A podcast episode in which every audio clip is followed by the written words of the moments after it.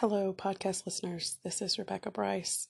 I hope this podcast is finding you doing very well and that you are filled with the abundant grace of Jesus and the awareness of His grace. An awareness that without Him you could do nothing, and without Him you would surely fail. There's such a sweet sadness in that because we live in a world that is so self focused and self centered. It would say that if we believe we fail, what good are we? That we should, you know, buck up and find inner strength to look at the world and be able to do whatever it is that we want to do. We just put our minds to it. And somehow we can pull through and buck up, old gal, and, you know, everything will be fine. But that's not true. That is not true. We fail so much because we, especially, and I speak to believers who have already trusted in Jesus as their Savior and how often we walk away from that relationship and we expect everything to still be okay because we try to tap into that very flesh, real, celebrated, broadcasted, publicized inner strength that the world talks about. And we walk away from Jesus. We will try to walk in that path, walk down that path, walk in that way, and we stumble and fall. And so today, I just want to encourage you that His mercy is new every morning. I don't know who needs to hear that, but I just that is what the Lord is telling me to say today that His mercies are new every morning and that it's going to be okay if you trust in the Lord with your whole heart. And don't lean on what you know, that self fulfilling, self loving, self honoring mess that the world wants us to believe in. I'm just calling you back to that relationship, the union with Jesus that is so mysterious and yet refreshing and strong he is our rock. He is our fortress and our strength. I know I've read this verse so many times on this podcast, but the podcast is called Graced for This. And so this is one of those verses that just ring truth to how grace works. It's Second Corinthians 12 9. But he said to me, my grace is sufficient for you, for my power is made perfect in weakness. Therefore, and this is Paul speaking, I will boast all the more gladly about my weaknesses, so that Christ's power may rest on me. Psalms tells us that chapter 34 verse 5 those who look to him are radiant their faces never covered with shame. I remember um, one episode early on just talking about that sort of um, spoof I saw from um, a Bible teacher, and her name is just it's skipping me right now. But she made a spoof called Oil of Obey, and how she used that verse to talk about the radiance on our face because we've looked to Him and not to ourself. Therefore, we won't feel shame. That we've trusted God to meet our needs according to His glorious, according to His glorious riches in Christ Jesus. That He's given us everything we need from that rich storehouse of relationship with Jesus. Another verse in Psalms, same chapter, verse 34. Verse 10 The lions may grow weak and hungry, but those who seek the Lord lack no good thing. I know recently I've been struggling with just contentment and discontentment, um, and how so closely it seems tied to fear for me.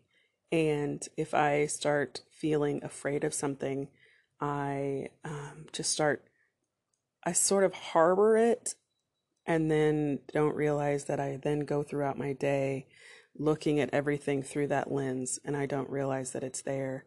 And I start, you know, just the fear causes um, worry, which causes the discontent, which the ungratefulness, which, you know, self protection, um, self adherence. Just, I, I don't have the trust to enjoy and to love what is before me out of fear. And the Bible says that fear is caused by punishment. Um, 1 John 4:18. There is no fear in love, but perfect love drives out fear because fear has to do with punishment. And that verse has recently just restored and floored me at the same time. There is no fear in love, but perfect love drives out fear because fear has to do with punishment. And I think of all the things around me that I might live in fear of, and I understand where this fear based thinking has, has come from. I've told you all before that I have post traumatic stress disorder, and it's the complex variety because it's included you know, multiple years of of abandonment, of um, feeling left, feeling forgotten, feeling insecure and unsure of the next step, the next move as a foster child, where I would live, who whose family I would be in a part of, whose home I would have to learn to navigate over and over and over. And early on, especially in my life, there was just outright abuse. And it came with such uh, mind games with it, you know, never knowing what I was doing or believing I was doing something wrong that would set off my perpetrator that would set them off and I would not know what is safe, would not know where I was okay and what what I was okay to do. And as I've grown up and as I've um, matured in my faith and just um, matured mentally and emotionally, I understand that I often am that way about very small things but it, it holds on. It wants to anyway. And that feeling of, I think some people say it's like walking on eggshells or, you know, it, it's usually like tiptoeing through life. But really, it's fear because it's a fear of punishment. And the Lord does not want us to live that way with Him. That is why we have perfect love given to us through Jesus. And there is no fear in love. We don't have to worry about a punishment. Now, correction is different. Correction that leads to our holiness, it's a purification process. sanctity is very different than punishment. And fear being that um, I've heard it said it's the false expectations appearing real. That fear is false, but we have to speak hope in and freedom in with the Spirit's help into our lives. Now, the Lord is the Spirit, and where the Spirit of the Lord is, there is freedom. And so, as we walk forward, we move in love and in the Spirit, and we know who we are. We and, and I know who I am. I know my identity in Christ. But it's in Christ that I lack no good thing because I seek the Lord. Reminding you back to Psalm 34. The lions may grow weak and hungry, but those who seek the Lord lack no good thing. I have had that little line, lack no good thing, come into my mind, and I want to tell myself, I'm a believer, I lack no good thing. You know, I believe in Jesus, I lack no good thing. Um, that's not what the verse says. It's you seek the Lord. It's actively being a believer. It's not one and done. It's not my title means I lack no good thing. It's my actions that that allow me to lack no good thing. The lions may grow weak and hungry, but those who seek the Lord lack no good thing. Psalm 34:10. Now, I don't know about you, but I get a little concerned about that seek the Lord, and I get a little worried about there needing to be a measurement there. Uh, like, how long am I supposed to seek the Lord? Um, how often? Uh, what does it look like to seek the Lord? You know, I get into that measurement mind, and that's where um, it's sort of a spirit of religion. Some people say it's it's just like the critical. For me, it's that critical piece that says um, you're not good enough if you don't do X, Y, and Z. You know, that's where the Holy Spirit reminds me: calm down, calm down. My grace is enough. You know, my grace is sufficient for you. It's okay to be weak in your understanding of exactly how to seek the Lord and how much to seek the Lord.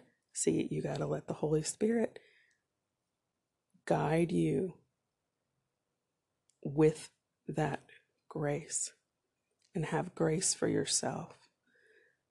So, at the same time as there is an if then on this verse, there's also a promise that each day will be taken care of. That God will meet all of our needs according to his glorious riches in Christ Jesus. There's a Bible verse that I want to um, talk about a little bit, and I I believe I might have mentioned this before. I could I can't believe I wouldn't have. Um, it's Matthew six thirty four. Therefore, do not worry about tomorrow for tomorrow will worry about itself. Each day has enough trouble of its own. Matthew 6:34. I remember um, early on in my second son's life, he, oh goodness, maybe maybe he was only four or five months old, and I had his older brother was three. Um, and I did not know how bad I had gotten, but postpartum depression had hit me so hard um,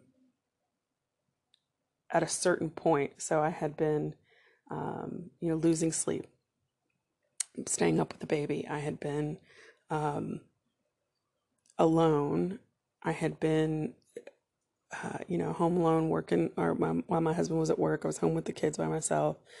Um, and as my, you know, as a woman's body after she gives birth changes with the hormones in her body, and that will, you know, the chemicals of the hormones can definitely change um, our mental capacities. And um, I just deteriorated mentally. Um, and I was losing sight of anything else in my life. It was like I was in slowly being drawn in and in and into myself. And I think of it like, you know, a child's, um, a baby's number one, you know, I guess, job obviously is to survive. And a baby becomes is is the epitome of self-centered right? Like they they cry because they're hungry. They cry because they need to be um, changed their diapers. They they cry because they're tired. They cry because maybe something on their body is itchy. They're they're crying because they're in pain. They're completely self-centered. And that's okay. That's what they're supposed to do.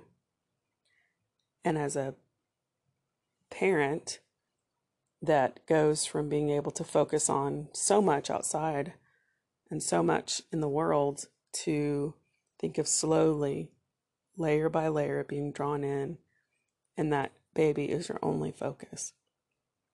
And in a world that tries so hard to grab our attention in a million different ways, the fatigue of that being drawn in a million different directions, especially having a three year old. Um, and, and I'm not explaining away any of um, I guess I want to say this. Being a parent is difficult. Um, I was not getting the help at the time that I needed to get. And I know that many people have children and they do very well with it. Um, many people have infants, especially, and they thrive taking care of an infant. I'm just saying, in my experience at that time, with the hormonal makeup of my body at that time, with the um, social arrangement and the living arrangement in my life at that time. See, I had just moved from England um, back to America to a town and a state and a place that I didn't know anyone. And I was pregnant and getting ready to give birth. So when my youngest was born, I knew no one. My support system was, they were all away from me. And so again, it narrows the focus of, uh, you know, it narrowed my focus down to just really my kids. And when it would get at its worst, you know, I remember joking with my husband saying, you know, the three year old knew when mom was having a bad day because I would just, it was sort of my serenity now moment. I just started singing One Day at a Time, Sweet Jesus. And good old Cristy Lane and I would belt it out together and put it on my phone and would just be desperate that I could not do that day without Jesus. And that's okay. I believe that that's the desperation, that crying out moment that we all need to have. That we want to unite with Jesus one day at a time. There's a book, it's called Union with Christ The Way to Know and Enjoy God. The author is Rankin Wilbourne, and I highly recommend this book. And in it, he says, Union with Christ is strong precisely in those places where we in our secular age tend to be weak.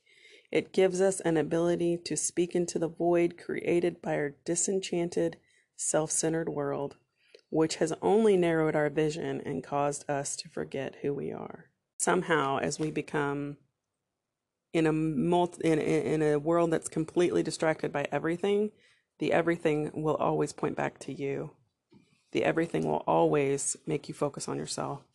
And as we it narrows our vision and it causes us to forget who we are.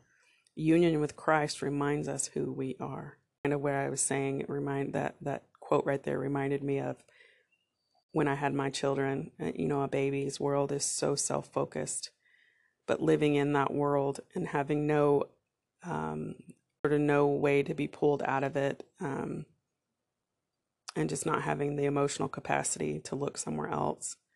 I can tell you that that sort of self centeredness it works for keeping a baby alive. It did not work for me. It depleted me. It took away so much of my strength. And I finally was able to reach out to my husband for help. And I was finally able to get the professional help I needed to understand that, you know, that I had a hormone change and that life was, um, that I was seeing things differently because of that. But it was Christ that gave me the strength to speak out and get help. And it is union with Christ that takes care of us, and He is sufficient for all of our needs. When we are weak, He is strong. And in the places that we are weak, there's just this promise there that it will be okay. But doesn't that seem a bit like a fantasy? It seems a bit like it's impossible. Um, but you know, we're kind of in a world now where fantasies and magic and and all of that has has become chic and popular and and it's for a reason. Um, in this book, the one I'm quoting from, Union with Christ, he says, um, and I'm going to read it. It's kind of a, a heftier quote, but please stick with me on this. J.R.R. Tolkien wrote The Lord of the Rings, one of the most popular books of the 20th century. Why would people in a primarily secular scientific age still crave fairy stories? He's talking about fairy tales, ones in which animals can talk and magical things happen, in which the small and the weak can triumph over the strong and powerful, in which victory can be snatched from the jaws of almost certain defeat by an act of self sacrificial heroism. Tolkien suggests that we love these stories because they point to an underlying invisible reality, a fleeting glimpse of joy, joy beyond the walls of the world that we feel in our bones must be true, in spite of all the evidence to the contrary. We love these stories, Tolkien claims, because they are hints and echoes of the one true story we were made to hear the gospel, the most magical story of all. That once upon a time, the king of the universe disguised himself as a baby. He grew up and did wonderful, beautiful things fed thousands of people from one small lunchbox, calmed a storm by speaking to it, made sick and broken people well, and brought the dead back to life. Then, in an act of heroic self sacrifice, he let himself be killed. He died a gruesome death on a cross. But what looked like tragedy and certain defeat turned into joy and victory a few days later when he came back to life. Jesus broke open the pitiless walls of the world,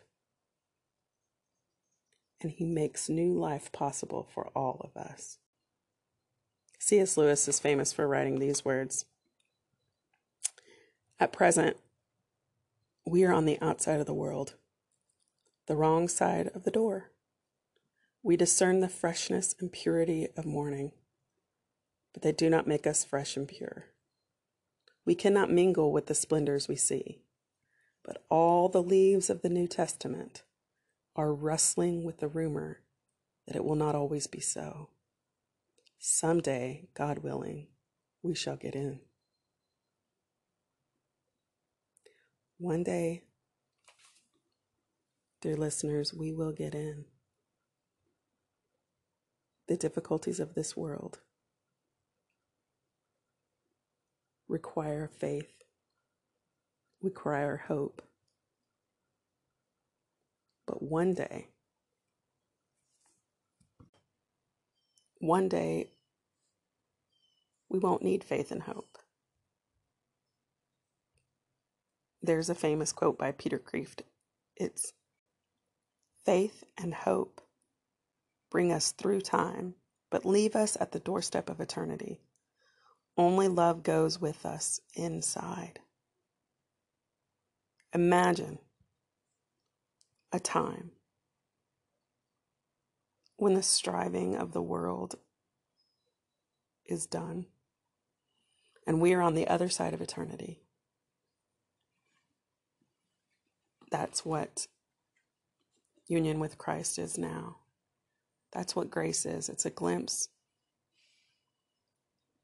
of thy kingdom come. It is a glimpse of eternity with us that gives us hope and gives us faith and gives us strength.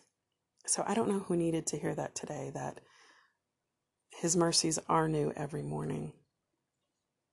And even though we don't become pure every day, in a sense that we will be pure in heaven, we can know that while each day may bring trouble that we won't have in heaven, we will we do have something that we will have in heaven. And that is the help of our Lord Jesus Christ right here as we walk on earth. Please let me pray with you now. Heavenly Father, I pray that what I have said will somehow make sense and resonate with someone that listening to this. I pray, Lord, for whoever listens that you will guide them graciously, that you would fill them with hope and faith and love, the perfect love that casts out fear, that they would not fear punishment by you, Father or by the world around them, and especially the perceived punishment that's never there, the perceived wrong that never turns out. Because you are walking with us, Jesus. When we are walking close to you, and we are seeking you, you are more than enough. And we can be weak and your grace is enough. Every single new day, we get that new amount of grace. And I pray, Father, that right now, those listening to my voice will feel a renewed sense of your mercy and grace with them.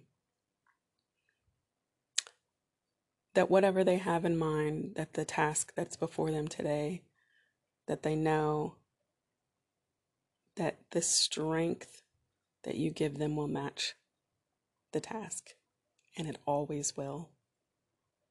Thank you, Jesus. It's in your name I pray. Amen. Well, podcast listeners, I'm going to leave it at that. Thank you all for listening. I love you. And would you please go and rate the podcast on iTunes and share it? Um, if you find it helpful, you find it encouraging, would you share it with others? Thank you very much. God bless.